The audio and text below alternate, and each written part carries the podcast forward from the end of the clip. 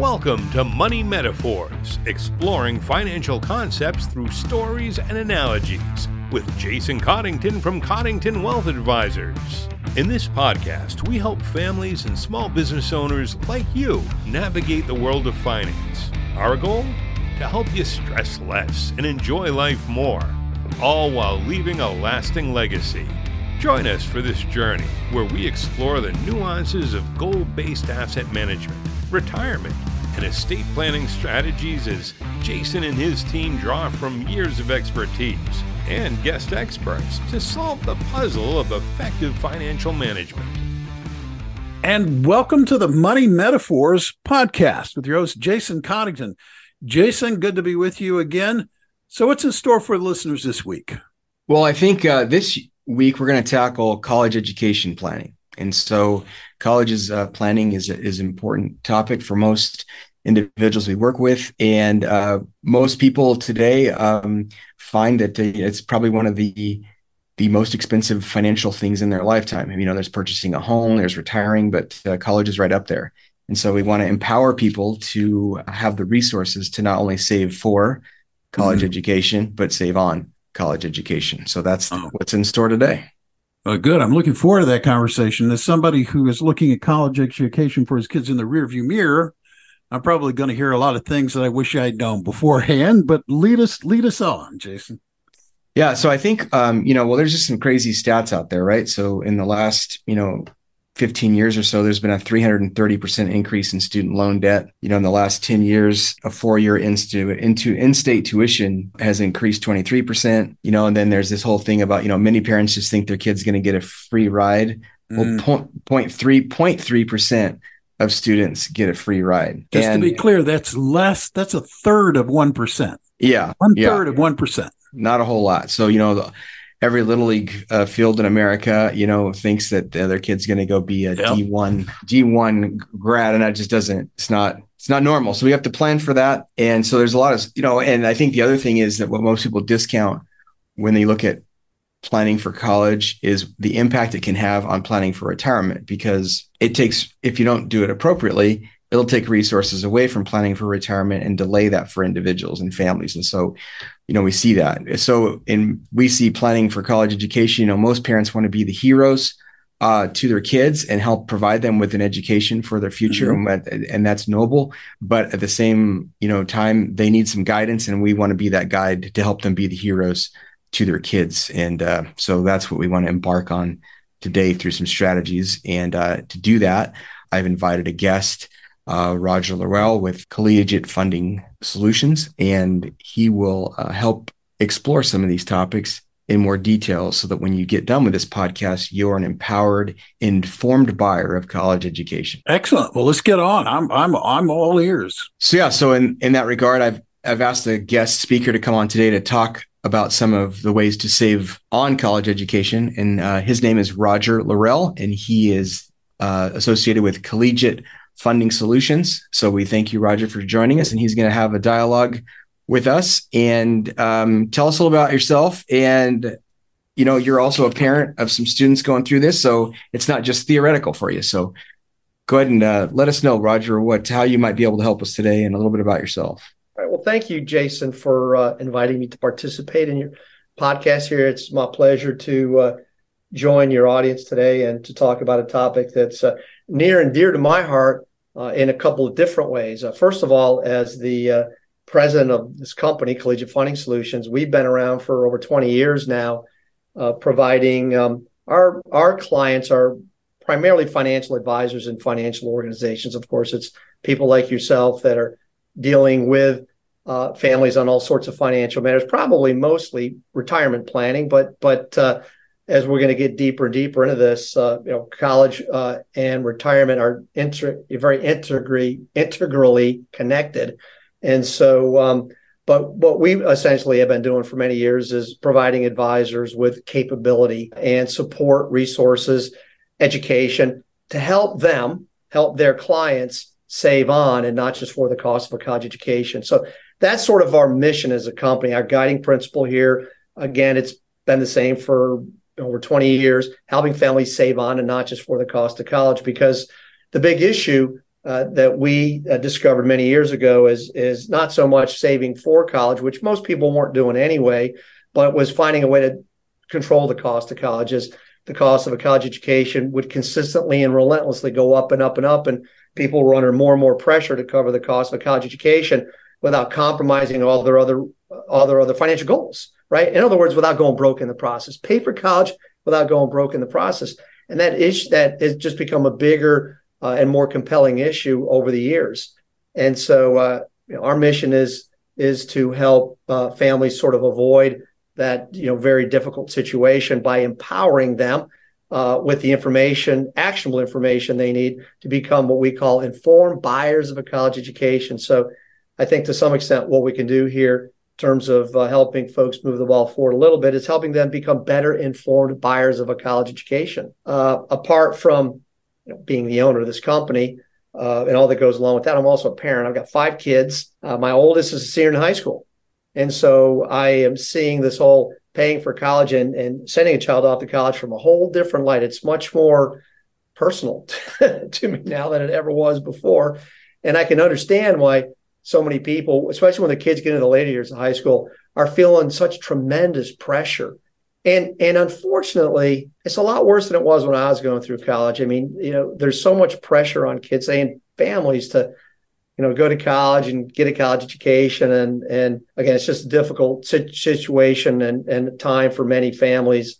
And so we, know we're feeling that as well. I guess the good news for us is i don't feel like i'm going into this thing blindly. I feel very at peace with what we're going to be able to do be informed buyers of a college education and get the best possible deal for my you know my daughter and for uh, our finances. So I, that's a little bit about me and my uh, business and personal situation. Yeah, good deal. Well, thank you. And you know that's and I didn't mention that earlier. I, am kind of in the throes of it as well. I have a, a daughter uh, who graduated uh, from Fresno State, and she's now a second grade teacher, which is great. And she was a swimmer, so she was an athlete. So we know what that experience is like. And she went to uh, first private and then transferred to public uh, education, and then um, my I have a daughter that's at Point Loma, uh, which is a private school in San Diego currently. Uh, she's in her senior year and uh, totally different experience, not an athlete, a small school, great experience there.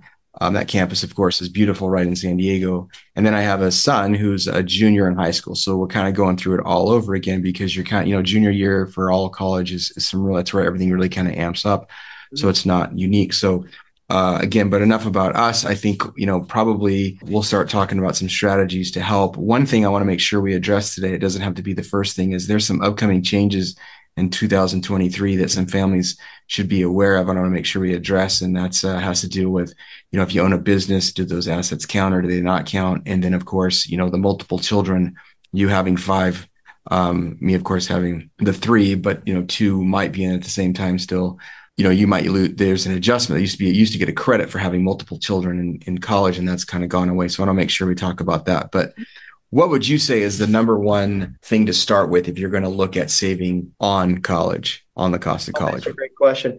I think it's a philosophical uh, thing. I think people have to understand the relationship between the college, which is the seller of education, and the parent or the uh, and the family that are buyers of a college education, it's really no different than any other sort of buyer seller arrangement where uh, you know somebody's selling something. In this case, it's college education, and somebody's buying something. In this case, it's it's uh, buying the college education. So you got the buyers and the sellers. And generally, when you're looking at a very expensive purchase, people want to be very educated about what they can do to control the cost of whatever that purchase is. It's just a weird. It's just a weird thing when it comes to college, and and I'm not sure I exactly know uh, what the reason for this is, but people go into it very blindly.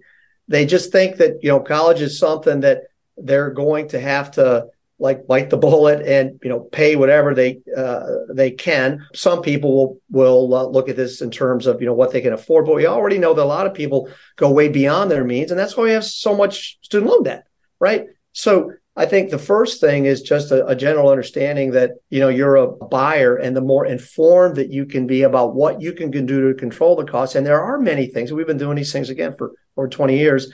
The more empowered you're going to be, and the more you're going to stack the deck in your favor to get the best possible outcome uh, for your student. And that's you know a college that's going to be very happy going to and pursuing a program that that makes sense for them but also from the parent standpoint, not paying one nickel more than you absolutely have to.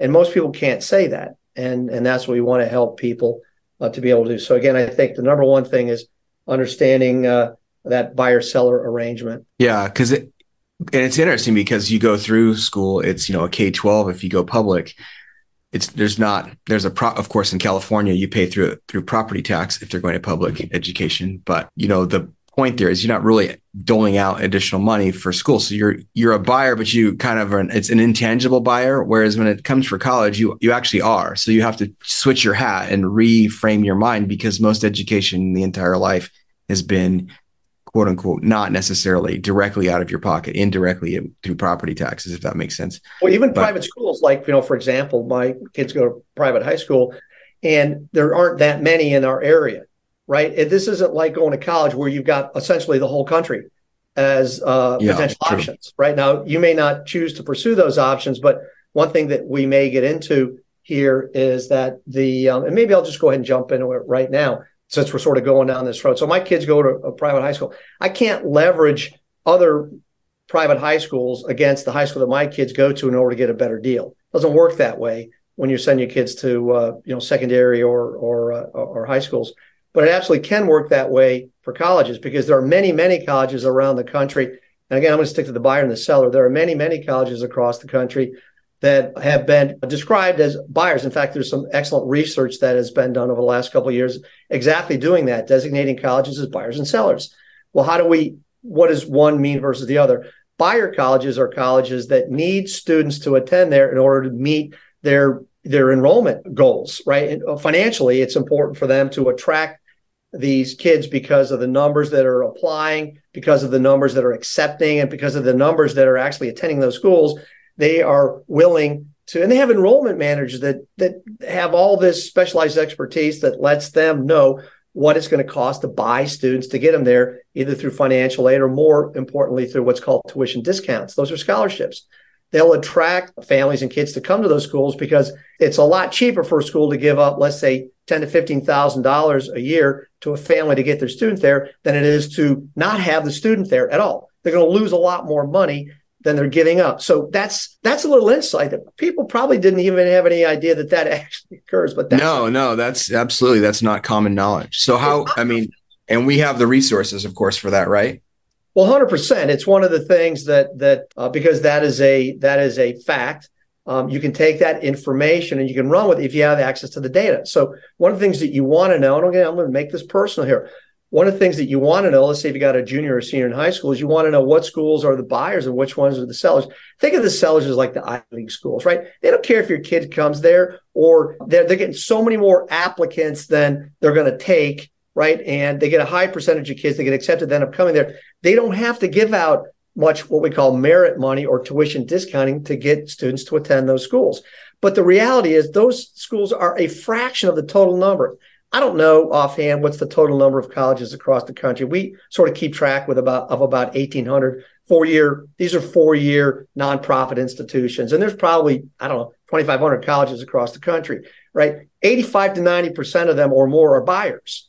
Now we we're at a point at time in the landscape where the informed buyer of a college education has never been in a better position because if you can identify these schools, they may either be schools that could be a great fit for the student or they could potentially be used as a bargaining chip.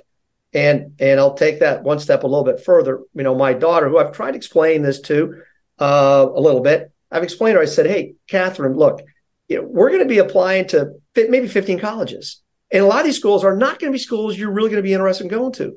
But I am strategically identifying those schools uh, for us as a family because among one thing i know those are schools that we are going to get a generous award from right? Because we're going to take all these different awards that we're going to get from these colleges that you're going to get uh, admitted to and we're going to start to leverage these things against the schools that you really want to go to. And there's a whole process for doing that. I mean this stuff has been done for many years by practitioners who know what they're doing right? Uh, who have been doing this type of thing for families for many years. It may not be widely known but trust me, people in the know have been doing this stuff for for years, and that's exactly uh, what we're going to be doing. And I think it's exactly what what your listeners ought to at least be considering. And if that idea, and I think for most people, that concept does make sense to them. right? I mean, uh, we do that that kind of of uh, we have that kind of approach in a lot of things that we might buy buying a car, perhaps, right? You know, you go uh, if you're playing one dealer off of another, you got an offer from one. You can take that to the other. Say, look, I really want this one, but here's the offer that I've got in paper. It's right here. Can you beat this deal? And if they want your business, they're going to look, you know, hold on a second. Let me go talk to the manager. And they're going to come back and say, well, I'll be darned. You know what? We can beat that deal. It's amazing how they can come up with ways to get a better deal when they know they might lose you otherwise. Yeah, and I think that so that's a great perspective because I think what's happened as far as college education planning historically is, you know, you open up a savings account, you open up a 529 account or a Coverdell savings account and you just put money away and you get you get to your, you know, 18 years of age and you just you have some money and then you go to school, right? I mean, but so that's all that's where a lot of the focus has been. Um, but these, are you know, this you know, initially the the strategy of one knowing that you're a buyer and two knowing that you have leverage is is very important. And I think at the end of this podcast, we're going to be sharing one of the takeaways for the audience is there's going to be a link where you'll be able to go access some information and compare colleges and look at different schools, a lot of different resources there. So that's, um, we'll have that for you as well. One, one thing I wanted to, to talk about, you talked about getting into school just yesterday. This was published by AP, and there's a student here in California. His name is Stanley Zhong. Okay, so his he had a an unweighted GPA of 3.97 and a weighted GPA of 4.42, which means you know he had some AP classes in there, and he scored a 1590 out of 1600 on the SATs. So this is just this is just merit, right? He he applied to he was rejected 16 out of 18 colleges Stanford, Cal, UCLA. The crazy thing about it is the story goes, you know, Google ended up hiring him. So that's a whole other, but I mean, the point is, is, you know, this guy had stacked the deck academically. And apparently, you know, he was not looking just, he was looking at admission. You know, I'm sure he could have gotten some money. Um, but even then, with those kind of statistics, you would think you'd get in any school in the country. And it just, it's just not that, it's not that easy. Yeah, well, here's, let's, I don't know the facts of that case or anything, but let me just make some sort of general comments about that. All right. That GPA is is a good GPA, but you can almost take GPAs and throw them out the window now because tons of kids have 4.0, right? It's not hard to have a 4.0 GPA or even a little higher than that. And the SAT score very good.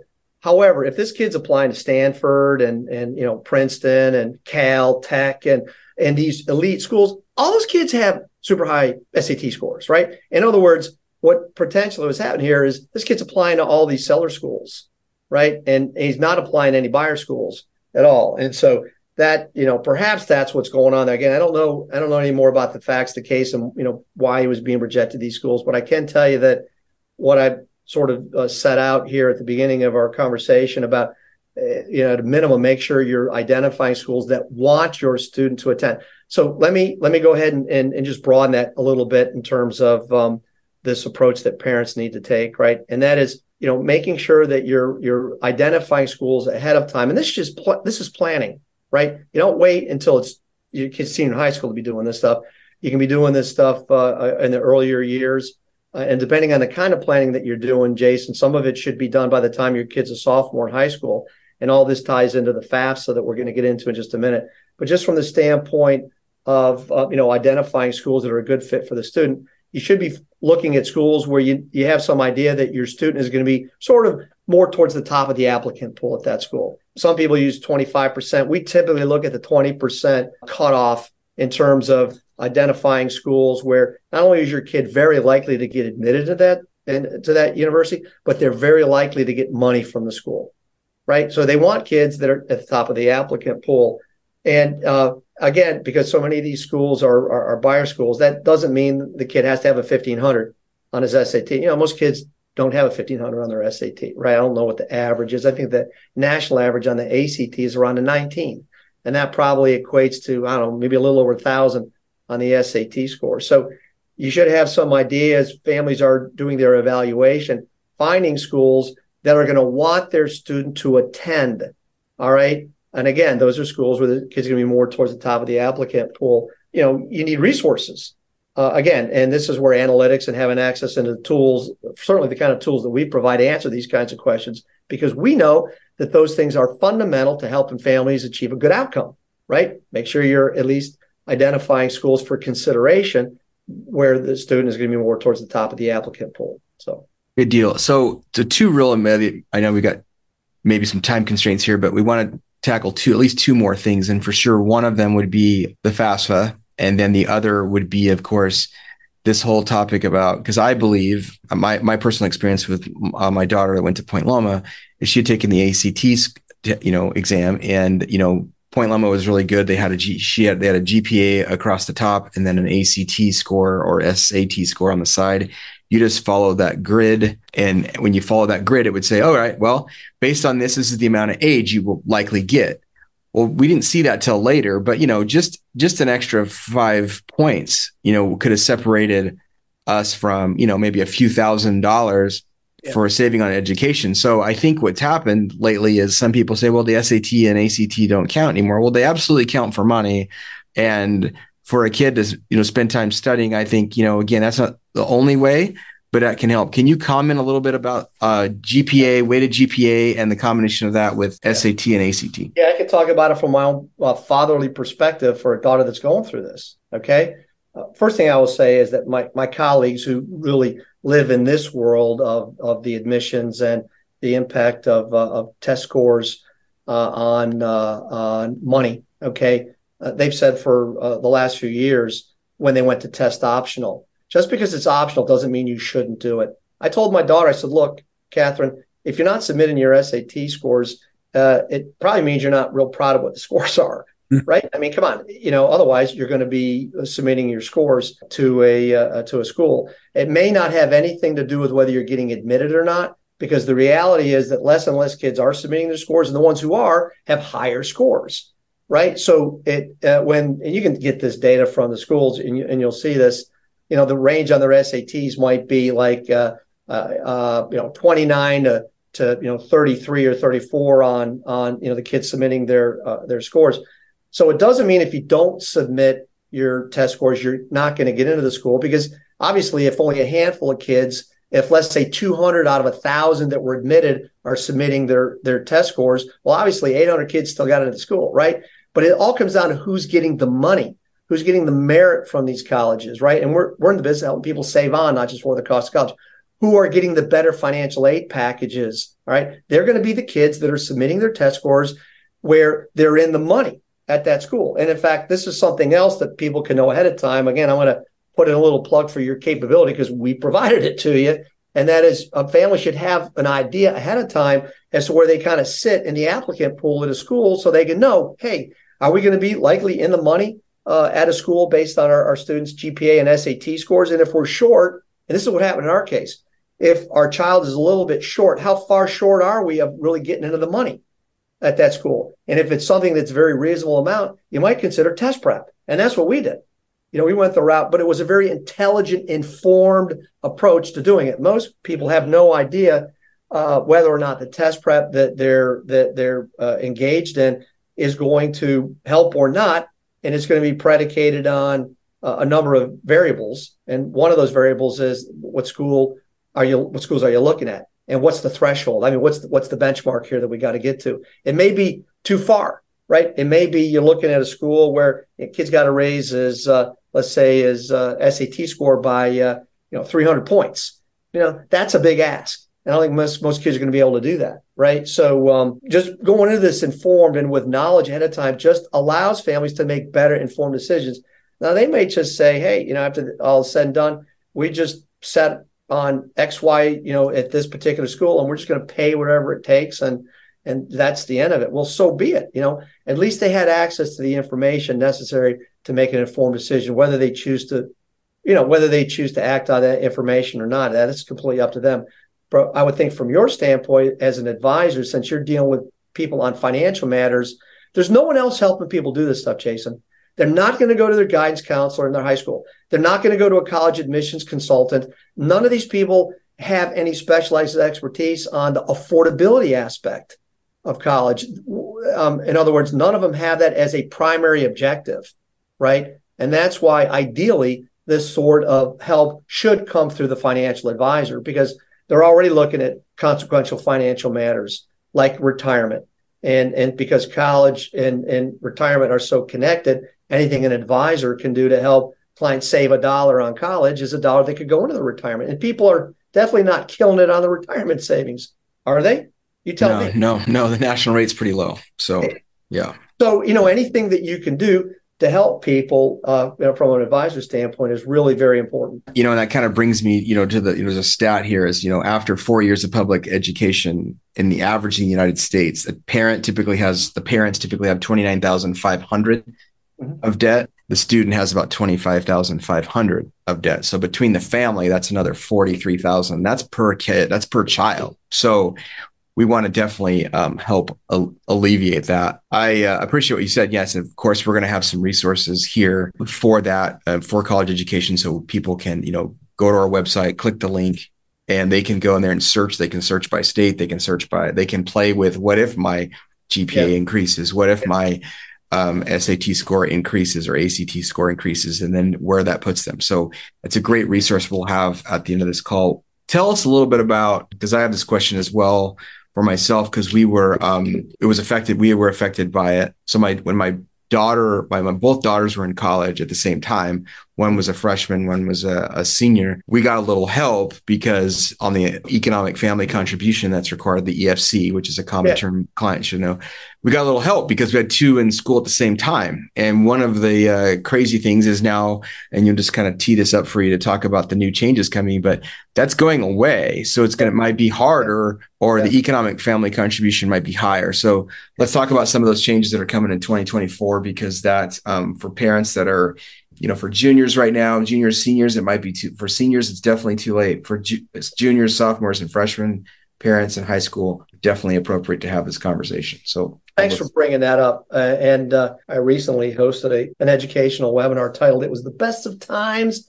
It was the worst of times. A little takeoff on Charles Dickens. And the overarching point I think that I made in that webinar is that for those that are informed and know what's going on and, and how to capitalize on opportunities, it can be the best at times. Much of this ties into what I said on the beginning here. There's never been a better time for people to get a great deal. One thing we didn't even get into was there's this declining pool of candidates for college. I mean, there's less kids planning to go to college. All right. So there's this demogra- there's a lot of demographic components and things happening in the landscape again that put people in a great position if they know what they're doing. All right. The problem is for the uninformed buyer of a college education, in light of changes that have been made by the Department of Education, they've been coming on the pike for two or three years now. They finally went into effect. For people that don't know what the changes are um, and how they can impact them, there many of them are going to be there's going to be some wailing and gnashing of teeth. I guess is a certain way to put it. All right, we can go through what some of those uh, some of those key changes are, and maybe the first one is one that you just sort of mentioned. So let me bring it up. Every family, by the way, let me just make a comment to your eyes. I don't care if you're listening and you're making $8 million a year, you're making $80,000 a year. Every single family should file the FAFSA. And, and I don't have the time to go deep into that. Get with Jason. He can explain to you why that is. All right. If you want a great deal, uh, it might seem counterintuitive, but perhaps even the more money you're making, the more incumbent it is on you to file the FAFSA. People typically thought in the past that FAFSA was just for you know need-based financial aid. That's not true. All right, so assume everybody's going to file the FAFSA that has a college-bound senior. They made some big changes, and for many years, for over 20 years prior to the change, families that had more than one child in college at the same time got a discount. In other words, their uh, family contribution to that to a particular college was cut in half. All right, so they would submit their FAFSA form they would get a calculated uh, assessment. Let's say that assessment was $50,000. If they had two kids in college at the same time, one going to uh, Point Loma, is that the name of the school that you're? Uh, yeah, yeah. Point Loma. Point Loma, Fresno State. Yeah. In Fresno State, right? So instead of it being 50K per kid, it was $25,000 per kid. All right. They took away the discount. This is the most significant and I would say um, hurtful change that was made. This is going to impact most families because most families, at least the ones that I know, and it certainly applies to my family, our kids are not four years apart. They're generally a couple, maybe three years apart. Sometimes you got one stacked right after the other, right? So uh, this is a huge impact for families. Now, that's for the people who you know have no idea that this has changed maybe it is what it is for them because they never knew it was any other way for those who already have kids in college they might be in for a real rude awakening at the college they're you know kids are going to when they get their next financial aid package. This is all sort of going to be playing out over time. to see how colleges are going to handle situations where the kids are already in school. But I want to talk to the people whose kids are going to be going to college. There are ways to get around this. There are, let's say, about 200 colleges across the country that, based on the best information we have available right now, they are still going to offer the student discount. They're still going to offer the discount uh, uh, when you have multiple kids in college at the same time. And you just have to know what what those colleges are. Uh, those are colleges that I know that you can tell people, you know, whom could reach out to the resources that you have. And so I know in our case, as a family, because we'll have multiple kids in college, we're going to be certainly identifying and probably selecting colleges where we're going to get a discount because we're going to have a lot of kids in college and we want to make sure we're getting the benefit of, of, of the discount. I think most families with multiple kids want to at least know what those schools are. And so uh, uh, my point here is that all hope is not lost right? You just have to be an informed buyer and just simply have to know what those schools are that at least currently are going to offer that discount for multiple kids in college at the same time. Yeah. What other? There's some other changes. I know that um like so we're in a we're in a central California here, so we have a lot of farming families. Oh my gosh! Well, let's talk about farmers. Let's yeah, farmers and business. Yeah, because there's yeah, another um, another huge ch- change that has uh, uh, created a real outcry a real outcry where you have farmers. It used to be that a family that had a working farm, in other words, they had a farm and they lived in on that property, right, where they had the farm, the value of the farm was not assessed in the financial aid formula. So let's say, for example, I mean, this is going to be uh, sort of like back of the napkin math here. Let's say their um, farm uh, was valued at a million dollars. All right. And there's an assessment in the formula that sort of decreases. Uh, they wouldn't have to pay that whole amount, but let's say it was um, the assessment was half a million dollars. All right, they were essentially not paying thirty thousand dollars a year because they weren't being assessed the value of their farm. All right, that was a thirty thousand dollar year assessment that was not being applied to these farmers because the formulas were not assessing the value of their farm. Right now, you add thirty thousand. That's on a half. That was on a half a million dollars. Right. You add thirty thousand dollars a year of family contribution to, uh, let's say the number's already twenty, right? Now we're up to fifty thousand dollars a year of assessment. That's going to be devastating to many, if not most, farms, small farms. Wouldn't you agree? Absolutely. Well, that's going to be tough because I mean, I mean, we're we're at we're in the for most farms. I mean, if, if they're 20 acres here and they're 20,000 an acre. I mean, just that alone, that's, you know, and some parcels are bigger. I mean, we're in the, you know, and that doesn't count the value of the house. If you add the house to that, you know, you're easily going to clip over that five, six hundred thousand dollar. Yeah, this is the thing. There is a workaround to this. I think probably because it does require a little bit more planning. Uh, the good news, just like, you know, with the informed buyers, there are ways that families can avoid this all right, that are not going to be generally known. But the bad news is that they're going to assess farms and they're also assessing small businesses. Now, it used to be because you got a lot of small business owners. Absolutely. Right? Yeah. yeah. The way that it worked is if you if your business employed less than 100 employees under the old formula, the net value, the net worth of your business was not assessed. Well, that's changed. They did away with that, just like on the farm side, they did away with it. So there's a little bit of a of a um, assessment rate for the business uh, but still, it's being counted. And what I think is so unfair about that is, look, let's say you got a farm that that's what's that tied into machinery, combines, tractors. How are you going to leverage that to pay for college? This is not access. How are you going to access these resources to pay for college? Even if you have a let's say you've got a, a print a print shop you know you're a small closely held business you run a print shop or something like that or you're a tailor whatever the case may be that's not available cash for you to pay for college. It's not right. like money sitting in a savings account right? So what's going to happen i think at a practical uh, level for a lot of these people that don't know what they can do to avoid these these situations that are going to be very punitive they're going to send their kids to lesser colleges or they're going to take out more student loan debt. And that's not only been a problem in the past, but that's becoming a bigger problem because interest rates have gone up, right? So you have all these different factors that are conspiring. That's why it's never been more important to know what the heck you're doing here. There's way too much at stake for families to go into this thing blindly, like 90% of Americans are doing. Maybe it's 95%. And they're just going to get what they get. In other words, they're going to fill out the FAFSA. They're going to get an award letter back from a couple of schools and they're going to say, now how in the world are we going to pay for this? That is how people have been paying for college for too many years here in this country. That's how it's been working. Right? Yeah. Wait yeah. until they get. There's no tactical planning ahead of time, and and perhaps again it's because people had no earthly idea there was another way. And if we've done anything in this podcast, it was to inform people, though there is another way. And for those of you that want to apply a little bit of effort in figuring out what the workarounds are, they're there.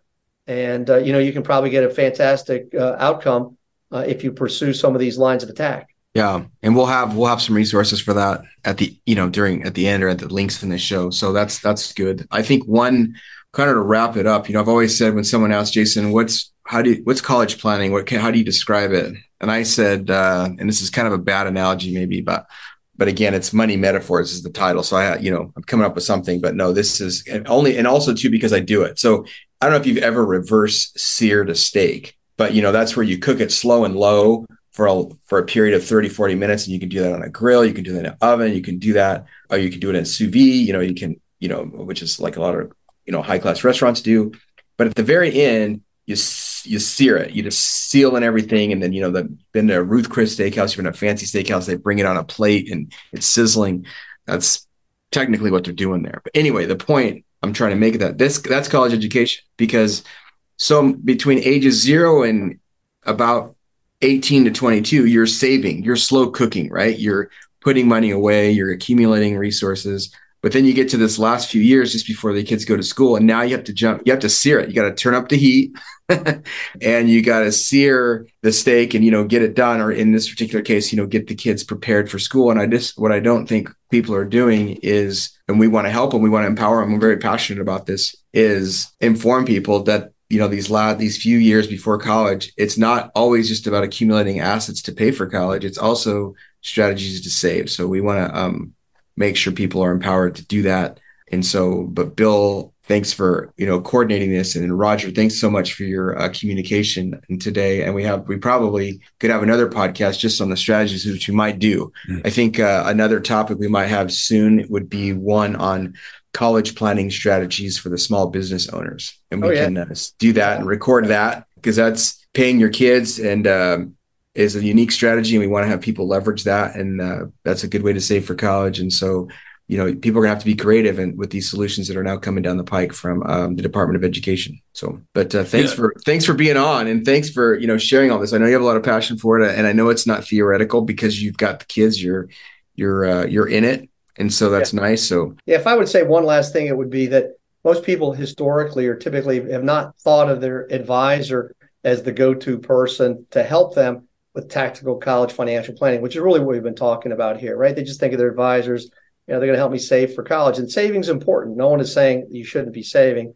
but there's a lot more to it. And the good news is, at least for people listening to this podcast, that they have a resource through you, somebody they can go to that can actually help them in a way that really nobody else is going to help them, and not something that are, uh, are really going to be able to DIY on their own. All right, uh, it's uh, it's a little bit too complicated. Just try and DIY your way to a great outcome, right? And there's no need to have to do that either if you have somebody that you know that you can go to and get some legitimate help from. So anyway, thanks again for having me on the uh, call. I appreciate it. Yeah, Roger, thank you very much. That that was uh, a very interesting conversation. And Jason, you're right. You could probably have two or three podcasts dealing with nothing but coping with uh, college education because it is an enormous expense.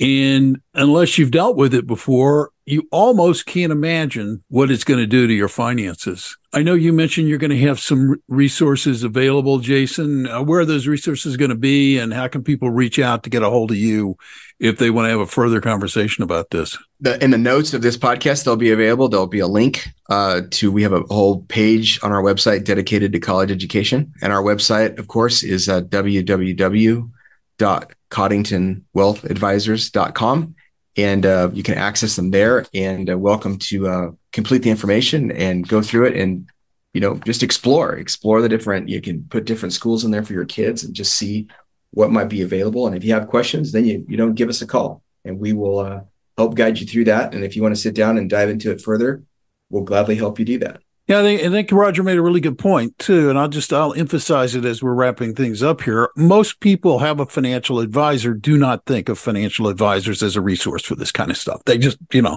it's like how do I how do I get my investments in order? How do I get my savings in order? They don't think about going to their financial advisor, going, I need some help. I got a 10 year old kid at some point who's going to want to go to college. Can you help me sort this out or can you give me some insight into it? So, really helpful podcast. Thank you for facilitating that conversation. Really appreciate it. And viewers, of course, we, we thank you for listening. Uh, you heard how to get a hold of Jason. If you uh, want to talk more about this, I encourage you to do so if you've got kids, because it's an important part of your life you need to plan for. On behalf of Jason and everybody at Coddington Wealth Advisors, I'm Bill Tucker, thanking you for listening and reminding you don't wait. Go out and live your best life today.